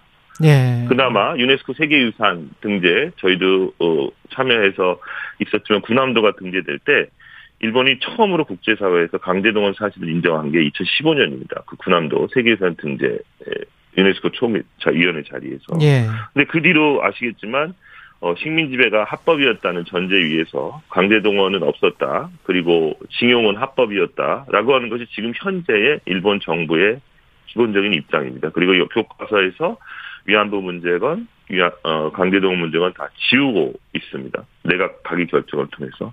근데 그런 일본 정부한테 무엇을 기대한다는 건지 그리고 어떤 가치를 공유한다는 건지 도저히 이해할 수가 없습니다.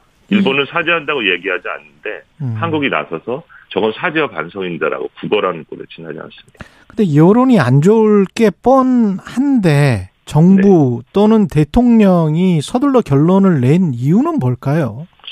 뭐 많은 분들 얘기하고 있지만 뭐 정권 초기부터 그리고 대통령 후보 때부터 오로지 이 한일 관계 개선이라는 외교적 성과 어, 결국에는 저는 어떻게 보면 문재인 정부에 대한 컴플렉스 아니에요 이렇게 생각도 드는데요. 예. 문재인 정권이 못한 거 무조건 하겠다라고 하는 것에 가장 드러나는 것이 뭐 이 한일 관계 정상화라고 할 수 있겠죠. 그리고 음. 그것에 관해서 기본적으로 어떻게 보면은 대통령이 일본 행 정상회담 티켓이 이렇게 비싼 대가를 필요하자, 치러야 되는 건 정말 의문을 가질 수밖에 없는데요.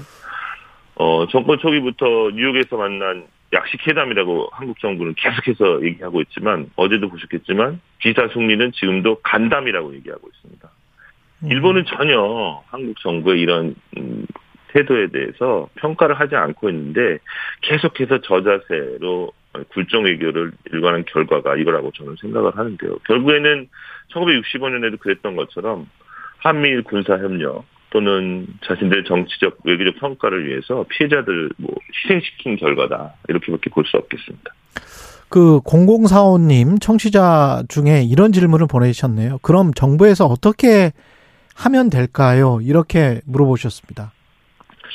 예, 이것은 한국 정부가 내린 대법원 판결은 기본적으로 어 한국 최고 법원의 판결이기 때문에요. 이렇게 행정부가 이래라 저래라 그리고 무력화해서는 안 되는 것이거든요. 음. 판결이 내려졌기 때문에 이것을 무조건 따라야 합니다. 그렇기 때문에 저희들은 일본제철 미쯔비시라는 기업이 판결을 이행해야 한다. 그렇기 때문에 최소한 피고 기업의 사죄 그리고 피고 기업이 참여하는 배상 그것이 어떤 기금의 형태가 왜냐하면 피해자들이 지금 뭐 네 분, 네 분, 열다섯 분 전체가 되지만 실제는 강제동 피해자는 훨씬 많기 때문에요. 이런 대화를 위한 어, 해결책을 저희들이 4년 전부터 계속해서 어, 요구를 해왔습니다. 그게 최소한의. 원칙이다. 그렇죠. 예. 왜냐하면 이거는 국제적인 보편적인 인권 기준에 있어서도 잘못한 자가 사죄하고 또 사죄의 증거로서의 배상이라는 것이 의미가 있습니다. 사실은. 그러니까 예. 어제 정부가 얘기한 예, 뭐, 뭐지 계단nen과 정경련이 무슨 청년 기금을 만들어서 음. 뭐 이것으로 하겠다고 하는 것은 기본적으로 이런 유엔이 정한 그런 국- 국제 인권, 국가폭력 피해자들, 과거사 피해자들의 인권 기준에도 전혀 맞지 않는 것이고 오히려 피해자들 모욕하는 것에 다름없습니다. 이것은 10년 전에 사실은 미쯔비시 근로정신대 소송의 화해 협상에서도 나왔던 이야기인데요. 어, 결국에는 배상은 절대 할 수 없다. 그래서 결국에는 장학금을 드리겠다라는 식으로 어, 미쯔비시 쪽에서 얘기해서 피해 할머니들께서 무슨 소리냐 그래서 결국은 결렬된 예가 있습니다. 10년 전 이야기입니다. 이거 절대 관계도 없는 돈이고요. 정부가 때문에 예. 네. 정말 이미 이렇게 이제 결정을 내렸는데 법적으로는 할수 있는 게 뭐가 있을까요? 그러면 어떤 대응을 할 수 있습니까?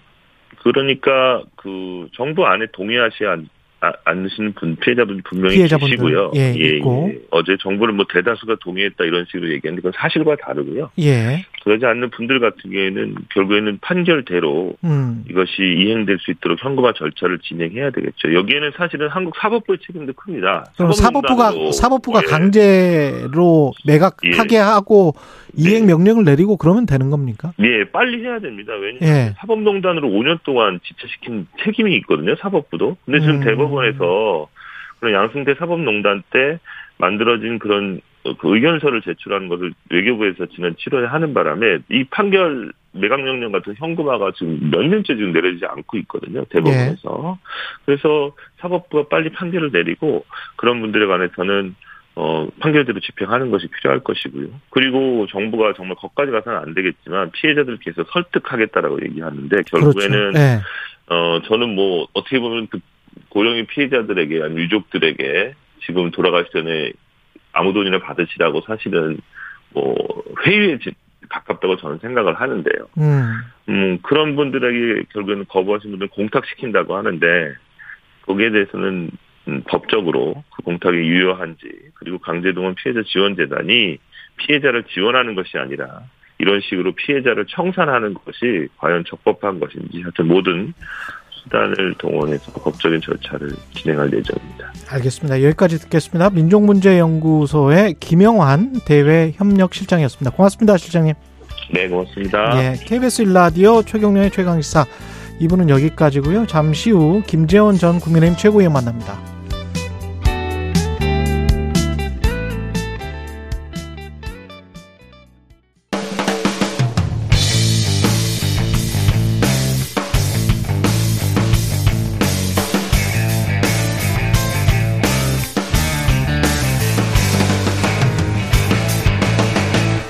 최경영의 최강 시사.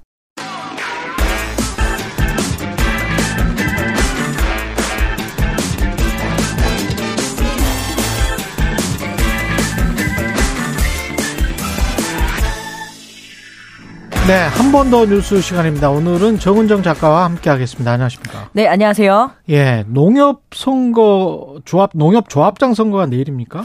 네, 내일 제3회 3월 8일이죠.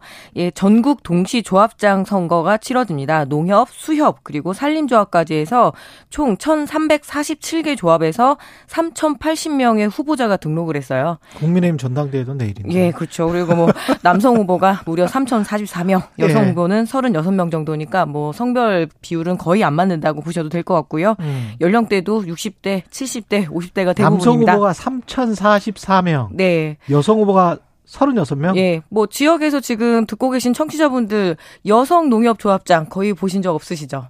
내일이 또 세계 여성의 날 아닙니까? 예, 그렇습니다.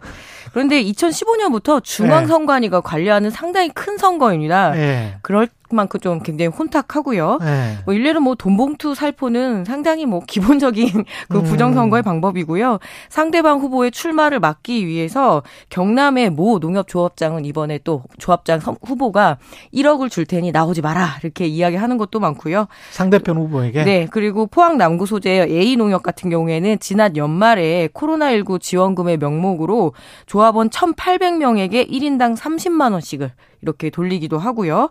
그리고 또 어떤 1인당 조합에서 30만 원, 1,800명에게 1인당 예. 30만 원씩이면 얼마예요? 5억 4천만 원입니다. 이렇게 해서 돈을 조합장이 마음대로 이제 코로나 지원금이다, 어떤 그리고 또 축의금이나 부의금 등 하지 말아야 할 일들을 버젓이 이렇게 하는 선거로 아주 유명한 게 바로 오- 이 5억 조합장 4천만 원을 써요? 네, 조합장 선거이죠. 그래서 오죽하면 5당 사락이라고 하거든요. 5억 쓰면 당선, 4억 쓰면 낙선이다. 그래서 5억을 이렇게 쓰는 방법으로 선거운동을 해왔다라고 할 정도니까요. 아니 그 도대체 얼마를 받길래 5억을 쓰고 뭐 1억을 준다고 하고 뭐 이- 이러나요? 뭐 연봉으로 보자면 조합장의 그, 그 연봉이 1억에서 1억 1천만 원이니까 높다고는 할 수는 없는데 업무 왜추 임기가 3년? 어, 4년입니다. 4년? 예. 업무 추준비와 그리고 수당은 또 별도이고요. 또 운전기, 운전기사와 차량도 제공받는데 사실 이게 문제가 아니라 어떤 각종 조합의 사업에 개입을 할 수가 있습니다. 개입. 예, 하나로마트 사업부터 해가지고요. 그래서 임기 4년 동안 대표권, 업무 집행권, 그리고 직원들의 임명권까지 가지고 그리고 이게 웬만한 그 규모의 조합일 경우에는 연임 제한이 없거든요. 그래서 음. 지금 과천의 모 조합 같은 경우에는 무려 83세 10선 조합장이 11선 조, 그 선거에 도전 중입니다. 과천의 네. 농협조합장 83세의 10선 조합장인데 네, 11선에 도전 중이고요. 뭐 재선은 임기, 임기 가 4년이요. 네.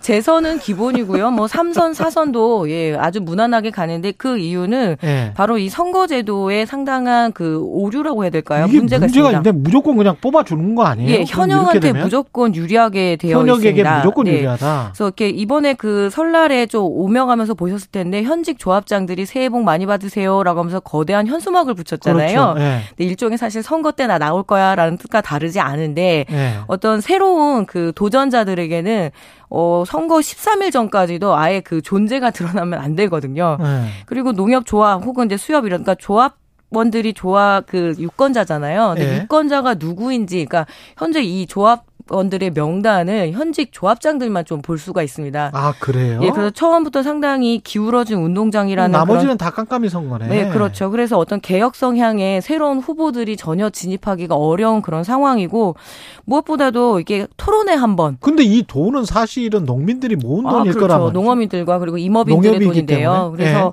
이뭐 그냥 아주 간단한 공보물을 보고 찍는 선거다 보니까 기존에 그냥 익숙한 사람을 찍는 그런 어떤 관행 선거의 성격 들이 강해서 개혁하자라고 이야기를 하는데 이 연임 제한부터 해서 여러 가지 개혁 법안이 지금 국회에서 잠을 자고 있고요. 오히려 농협 중앙회장입니다. 중앙회장은 자기부터 연임을 하겠다라고 지금 셀프 연임안을 지금 국회에서 상당히 열심히 이렇게 해달라라고 이야기를 하고 있는데요. 예. 예, 농민들과 임업인들 그리고 어민들의 이익에 복무를 해야 되고 복지 증진에 나서야 되는 이 조합 굉장히 중요한 선거입니다. 이게 중앙선관위가 관리하는 선거 아니에요? 예, 2015년부터 얼마나 혼탁했으면 그럴까요? 그래서 내일 예, 선거 있는데요. 좀 아. 각 지역의 조합원들, 유권자분들 좀 꼼꼼하게 살펴보시고 이렇게 우리- 제대로 투표하셔야 되겠네. 네, 그런데 그 예. 제대로 하고 싶은데 정보가 없다는 거. 정책 토론회도 한번 하지 않거든요. 아니, 이 판단을 이렇게 하시면 될 것 같아요. 돈을 주면 촌지를 일단 받으세요. 그리고 돈 준 후보는 제외를 시키는 거지. 예, 사실 그것도 방법입니다. 그 자진 신고하게 네. 되면은 그 범칙금 없거든요. 그렇죠. 예, 그렇습니다. 4087님이 지역 농협 조합원입니다. 여긴 그래도 예전보다 나아졌네요. 그리고 최용팔님은 농협조합장 선거는 시험을 보게 하라. 시험으로 뽑자. 아, 뭐. 예, 그런 것도 나쁘지 않겠네요. 어쨌든 지역에 참 큰 선거인데 알려지지도 않고 하지만 예. 아주 지역의 토 세력으로 그렇죠. 군림할 수 있는 권력을 가지게 되는 상황이거든요. 사실 비판도 많았단 말이죠. 예, 그래서 아주 매섭게 좀 지켜봐야 될 것 같습니다. 예. 제주 제2공항 건설 환경부가 결국 허가를 해- 한 거죠. 이건 조건부동이면. 예, 지난주 오색 케이블카 소식 네. 전하면서 조건부 동의에 대해서 말씀드렸는데요. 예. 예, 저도 민망할 정도로 비슷한 소식이네요. 환경부가 이 제주 서귀포시 성산읍에 건설해볼까 말까 했던 이 제2공항 건설에 있어서 어, 몇 가지, 그러니까 조류 충돌 방지 대책이라든가 소음 관리 문제라든가 이 맹꽁이 같은 법정 보호 생물이 있거든요. 이런 보호 조치만 있다면 어, 타당성이 있다라고 해서 사실상 허가 예, 그 음. 이야기들을 하게 된 거죠. 그래서 국토교통부는 추진하겠다라는 이런 입장이고요. 그래서 지금 지역에서 특히 성산읍 주민들께서는 반분이 된 거죠.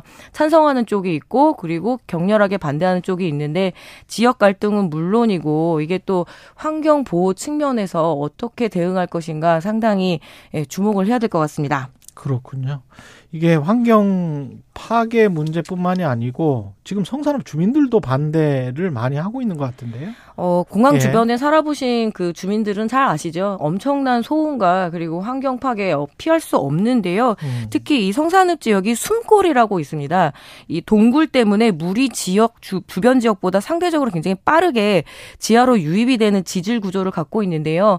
공항이 들어오게 되면은 이 숨골을 어, 어쩔 수 없이 파괴할 수밖에 없기 때문에 어떤 지하수 저감 문제라던가 그리고 굉장히 생태적으로 지켜져야 되는 그 중요한 그 생태 자산이라고 하더라고요. 예. 그래서 이런 문제들에 대해서 제대로 대응을 하고 있는지 물어보는데 8년 동안이나 그동안 제대로 추진되지 않은 건 결국 이 환경 영향 문제와 주민들의 피해 문제 그리고 어떤 조류들의 충돌 문제였거든요.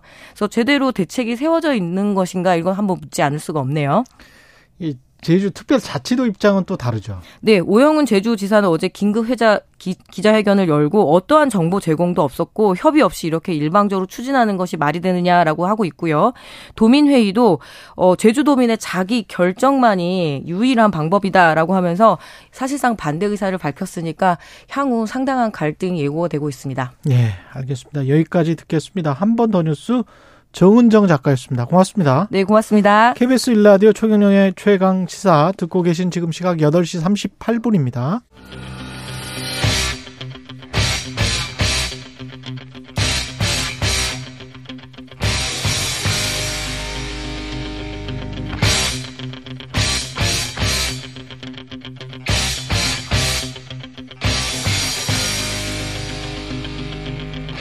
네, 답답한 정치 이슈를 팍팍 때려보는 시간입니다. 정치 펀치. 어, 김재원 국민의힘 전 최고위원 나오셨습니다. 안녕하세요. 안녕하세요. 예, 아까 저 정진석 비대위원장한테도 여쭤봤는데 이게 조금 좀 뭘, 뭘 조급하게 한 것 같은 그런 느낌도 들고요. 왜 이렇게 빨리 했을까요? 어, 뭐 여러 가지 원인이 있겠죠. 외교적으로 해결해야 될 현안일 수도 있고 또 어, 지금 북한의 그 도발이 극대화되고 있는 데서 음. 한국과 일본 간의 어, 여러 가지 협력 문제가 진척이 되지 않으면 안보상의 문제가 있을 수도 있고 하는 외교상의 문제가 아주 클, 클 거라고 예상을 하는데요. 음. 한편으로는 예. 어, 지금 대법원 판결을 받은 그 채권자들이 그 피고 기업, 일본의 그 뭐 미쓰비시라든가 이런 기업에 이제 강제 집행을 계속 하고 있기 때문에 음. 이 문제를 해결하지 않으면 일본 정부의 또 반발이 극심해지고 일본 정부 입장에서는 어, 한국에서 판결한 그 자기들이 동의하지 않는 판결에 의해서 음. 일본 기업 전체가 이제 피해의 대상이 될 수 있다라는 또 그런 어, 문제가 되니까 계속적으로 전체적으로 이 문제가 급박해져 있을 가능성은 큽니다. 근데 국민들은 그렇게 생각하는 것 같아요. 그거는 이제 일본 정부 입장이고 일본의 문제지 왜 우리가 그거를 걱정해 주냐. 예를 들어 우리가 남아프리카 공화국 정도 되는 나라하고 이런 분쟁이 있으면 아무 문제가 없는데요. 예. 일본과는 어 그렇게 해서 등 돌리고 그냥 그 지낼 수만 있으면 걱정해 줄 필요가 전혀 없는데 우리가 지금 등 돌리고 지내는 거는 아니잖아요. 아니죠. 우리도 이제 일본에 네. 손을 내밀고 어 해결해야 될 문제가 굉장히 많은데 그 문제가 해결되지 않는 예, 를 들어서 제가 이제 국회에서 예결위원장을 할 때요. 예. 일본이 이 문제 때문에 결국 이제 소 소재 부품 장비 이런 음, 소부장 소부장. 예. 어 그 블랙 에, 화이트 리스트에서 배제했거든요. 그래서 음. 일본의 그 주요한 저그 공업용 소재라든가 장비 부품을 수입하지 못하게 되는 상황이 있었어요. 그러니까 음. 우리는 우리 당시 문재인 정부는 그걸 국산화하겠다면서 수천억의 예산을 편성했거든요. 아니 그래서, 시- 그래서 실제로 국산화가 좀 됐잖아요. 국산화가 되는 경우도 있었겠지만 안 되는 경우도 많았겠죠. 그리고 또 하나는 아니 그렇다고 해서 그렇게 되면서 그게 네. 아니고 그렇게 됨으로써 원가가 엄청 올라갈 수가 있거든요. 예를 들어 똑같은 이야기를 계속 반복하는데 네. 일본에서는 국제 분업을 통해서 가장 최적화된 소재를 생산하고 있는데 우리가 그걸 국산화해서 어그 그와 같은 균질의 음. 그 제품을 만들기 위해서 한 10여 년의 세월이 소요되는 제품도 있을 수 있고 그것을 통해서 얻어내기 위해서는 어, 엄청나게 많은 비용을 지급해야 될 가능성도 있거든요. 그렇게 해서 결국은 국내 산업이 에, 비용 부담을 견디지 못한다. 이런 그 요구가 있을 수 있잖아요. 그래서 그런 분야가 굉장히 많아요. 우리가 이제 아니, 근데- 이런 것을 전부 다 예. 이야기하지 못하는 것은 음. 워낙 미세한 부분이고 그것이 이것을 두고 물론 뭐 그렇더라도 우리는 하자 국민 세금으로 수천억 때려넣고 아니 아니 그게 아니고 해결을 하면 된다라고 계속 갈 수도 있는데 제 네. 이야기는 그것이 한계에 다다랐다. 차라리 이 문제를 이 상태에서 해결하고 넘어가자라고 판단하는 것은 정무적인 판단이죠. 아니 만약에 그게 그렇게 경제적으로 큰 이득이고 그렇다면 미국이 음. 지금 사실상 강요하고 있는 중국산 부품 쓰지 말아라. 뭐 이것도 경제적으로는 우리한테 큰 손해죠. 사실은 공급망 전부 다 재편해라 미국 중심으로. 그것도 마찬가지죠. 네. 앵커께서 그렇게 말씀하시면 아니 그런 보- 그 경제적으로만 수- 따지면 아니 그렇다는 그러니까 거죠. 경제적으로만 따지면. 그러면 예. 미국과 관계를 단절하고 중국 부품을 쓰면서 중국 미국과 수출, 관계를 단절하지 않을 그- 건가? 그게 그렇게 이제 극단적으로 말씀하시면 안 되고 아니, 제가 말씀드린 마찬가지잖아요. 아니 그 그러니까 그 중국 부품을 너무 경제적으로 않으면 말씀하시니까 그러는 거죠. 예. 아니 이게 제 이야기는 예. 그런 모든 것을 종합적으로 고려하면 음. 이 정도의 외교적인 그 손실이라든가 국민의 비난을 감수하고라도 빨리 해결을 해야 된다고 판단할 수가 있고 그것은 정무적인 판단이라는 것이고 어. 제가 그 판단의 내용을 어그 판단에 그 이르게 된 여러 가지 요인을 다 모르기 때문에 어. 옳다 그르다를 이야기하는 것이 아니고 음, 음. 그런 사정이 있었을 수 있다. 이렇게 말씀드린 거죠. 알겠습니다. 그리고 그것을 뭐 중국 부품까지 이야기하는 것은 굉장히 그 비약적인 이야기고요. 아니 근데 제가 좀 걱정이 되는 건 바이든 대통령 성명서에 자유롭고 개방된 인도 태평양이 갑자기 나왔잖아요. 그게 결국은 이제 중국 견제형이라고 다 언론에서 이야기를 하고 있는데 거기에 지금 한일 관계가 복원이든 뭐 증진이든 이렇게 된 것과 인도 태평양이 갑자기 나와버리는 것은 우리를 중국 문제에 끌어들이려고 하는데 우리가 그냥 그 맨발 벗고 발 벗고 그냥 뛰어가는 것 같으니까. 그래서 이제 걱정이 많이 되는 겁니다. 그래서 역대 정권에서요. 문제로서 마찬가지로 역대 예. 정권에서 예. 그 대통령이 되면 가장 힘든 부분이 지금 말씀하신 그런 선택의 영역인데요. 그렇죠. 예를 예. 들어 박근혜 전 대통령은 음. 미국의 비난을 감수하고도 천안문 성리에 서서 음. 어, 중국 인민 해방군 그랬었죠. 사열식에 참여했거든요. 예. 어, 전 세계 서방에 어떤 나라도 안 갔을 때 어. 그리고 국내에 많은 보수 진영으로부터도 욕을 먹었지만 어. 그때 당시는 또 사드 배치 때문에 그럴 수밖에 없었고 그리고 나서 사드 배치하고는 중국으로부터 엄청난 또 보복을 당했잖아요. 그렇습니다. 그런 모든 것이 예. 지금 말씀드리는 그렇다고 해서 대, 대통령이 예. 사실은 이런 문제가 있습니다라고 일일이 다 해명을 했다가는 국내 구, 구- 외교 국내 된다? 외교 문제뿐만 아니라 국민들도 또 어, 나눠서 이것이 이저 진행될 수 없는 정도의 어, 막강한 문제가 생기기 때문에 이런 부분에 대해서 음. 대통령이 어, 뭐저 아주 아주 미화해서 말씀드리면 예. 고뇌찬 결단을 할 수밖에 없는 거죠. 고뇌찬 결단이 좋은 선택 이었으면 좋겠습니다만은 그래서 외교 문제에 대해서 예. 많은 경우에 음. 어, 외교 문제를 국내 정치에 활용하려고 이용해 먹으려는 정권이 있고 음. 욕을 먹어가면서도 어쩔 수 없이 어, 전체적으로 국가의 이익이다 국익을 위해서 어, 결정해야 되는 것을 흔히 고뇌찬 결단이라고 표현하는 겁니다. 누구의 만약에 이런 문제요. 예. 만약에 이런 문제를 앵커께서 말씀하시듯이 그렇게 하려면 질질 끌고 그냥 두면 돼요. 그리고 국민들 편 들어주고 그러면요. 음. 편은 얻지만 망가지는 쪽은 따로 생기게 돼요. 그래서 저는 아마 제가 모르는 제가 다 알 수는 없지만 그런 여러 가지 고려를 하지 않았을까라고 이런 선택을 했기 거예요. 때문에 정부나 대통령이 이제 책임을 지는 수밖에 없죠. 예, 배정령 그런 것까지 포함해서 책임 그런 뭐 내용을 전부 다 포함해서 고려해서 결단을 어, 한 것이기 그렇죠. 때문에 예. 예. 책임을 지는 수밖에 없을 것 같습니다. 배정용님 경제 논리보다 우선이 우리 국민 특히 피해자분들과 그 가족 아닌가요? 이런 역사 문제 말씀을 그래서 하셨는데요. 이제 이런 예. 문제에 대해서 저희 그 어, 돌아가신 할아버지도 사할린 섬에서 그 탄광에서 징용공으로 그 일하고 돌아와서 진폐증으로 돌아가셨어요. 제 어린 시절의 기억은 할아버지가 밤새 콜록콜록 기침하다가 자지러지는 그 모습만 봤거든요. 예. 어, 이 문제는 단순히 한두 명은 문제가 아니에요. 그래서 어, 그런 고통을 받은 가족들이 에, 저, 있는 상황에서 지금 이 문제를 해결하려고 하는 것이지, 뭐, 너희들은 입 다물어라. 그렇게 하는 게 아니라는 거죠. 그리고 자꾸 이 문제를 방금 말씀하신 대로 피해자 이야기를 하는데요. 음. 피해자가 재판을 받아놓고 5년째 집행을 못해요. 그 중에는요, 또 내가 이 재판을 받아서 승소 판결했는데 이, 이 돈을 받았으면 좋겠다라고 생각하는 분들도 있을 수 있어요. 그분들에게는 오히려 또 도움이 될 수도 있어요. 그러니까 피해자 이야기만 무조건 해가면서 마치 일본 전범 기업에서 그 돈을 받아내야 되겠다는 것이 피해자를 위한 것이라고 지뢰 또 논리를 구성해서 이야기하는 것도 아, 그것만으로도 옳은 이야기는 아니라는 거죠. 거기에도 사정이 또 따로 있어요. 않고 사실은 그러면 정부가 피해자의 음. 동의를 다 받았다.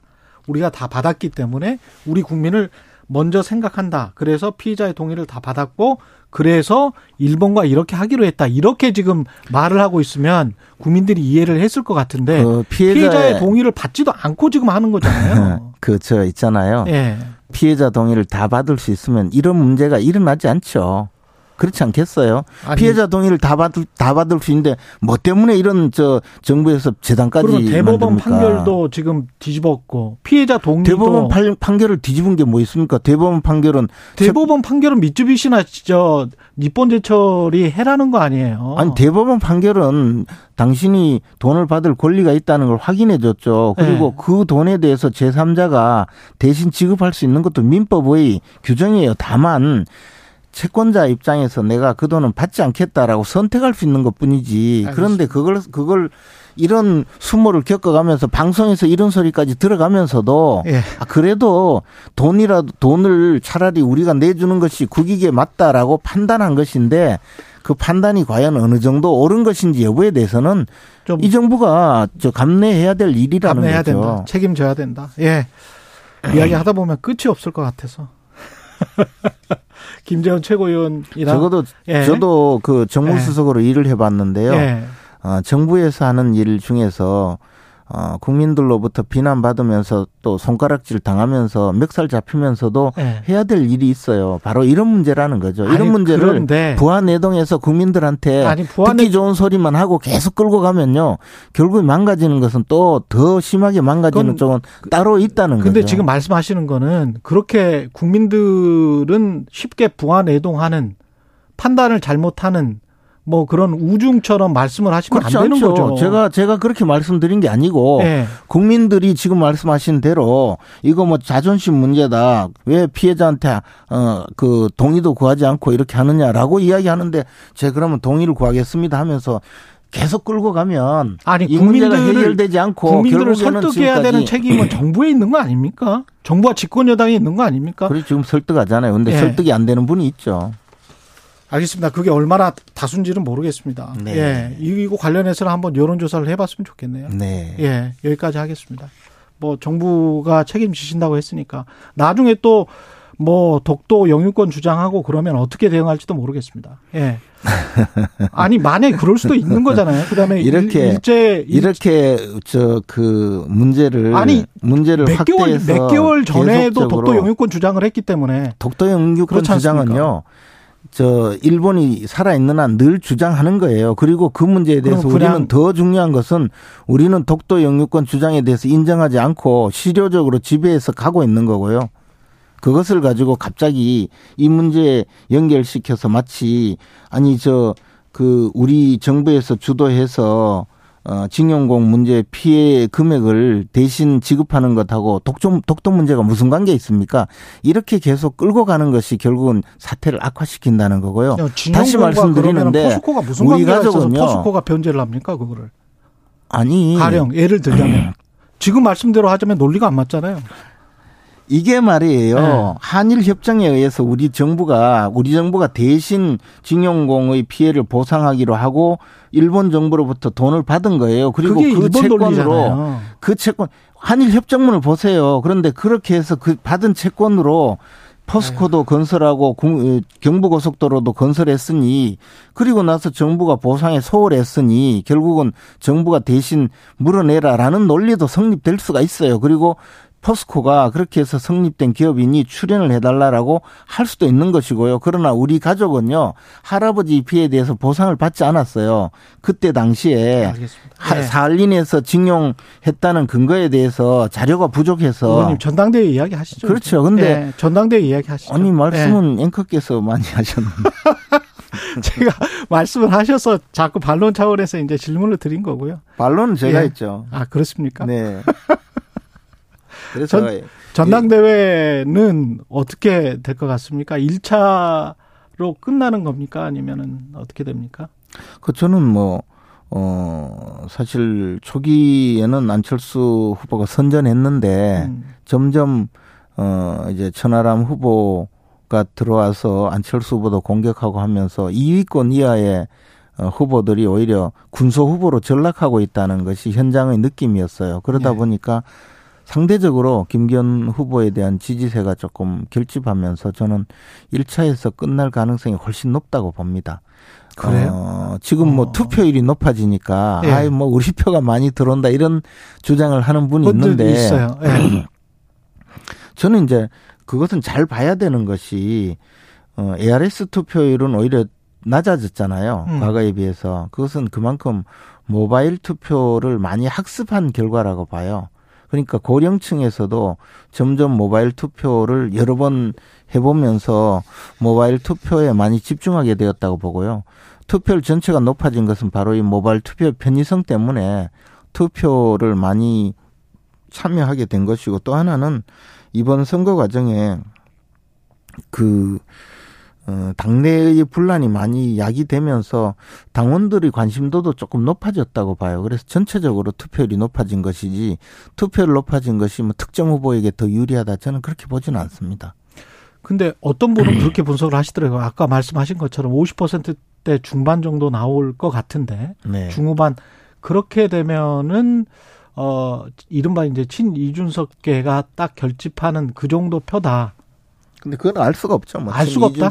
걔가 얼마나 있는지도 네. 불분명한데다가 음. 최근에 보면 뭐 천하람 후보나 음. 나머지 후보들이 전부 어 그렇게 초기에 등장할 때는 이제 이준석의 아바타다 뭐 또는 마치 저 어, 그 전당대회장에 난입한 것처럼, 음. 어, 해서 주목을 받았는데, 점점 그, 어, 분위기에서는 그 이상의 어떤 다른 어, 모습도 보이지 않았거든요. 그래서 그렇게 저는 저 말씀하신 대로 주목을 끌어서 당선권에 접근할 수 있는 정도로 갈 가능성은 크지 않다고 봅니다. 그리고 그것은 현장의 분위기가 그렇습니다. 한 30초밖에 안 나오네요. 대통령실 행정관이 이거 당대표 김기현 후보 좀 어떻게 해달라, 전파해달라라고 요청한 거 있잖아요. 카톡방에. 네. 이거는 그냥 일탈입니까? 아니면 어, 뭐가 있는 겁니까?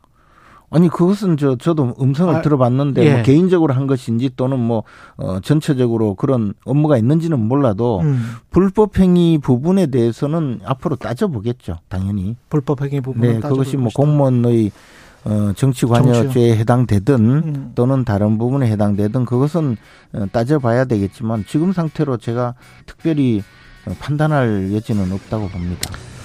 알겠습니다. 여기까지 듣겠습니다. 오늘 좋았습니다. 고맙습니다. 예, 정치펀치 김재원 전 국민의힘 최고위원이었습니다. 고맙습니다.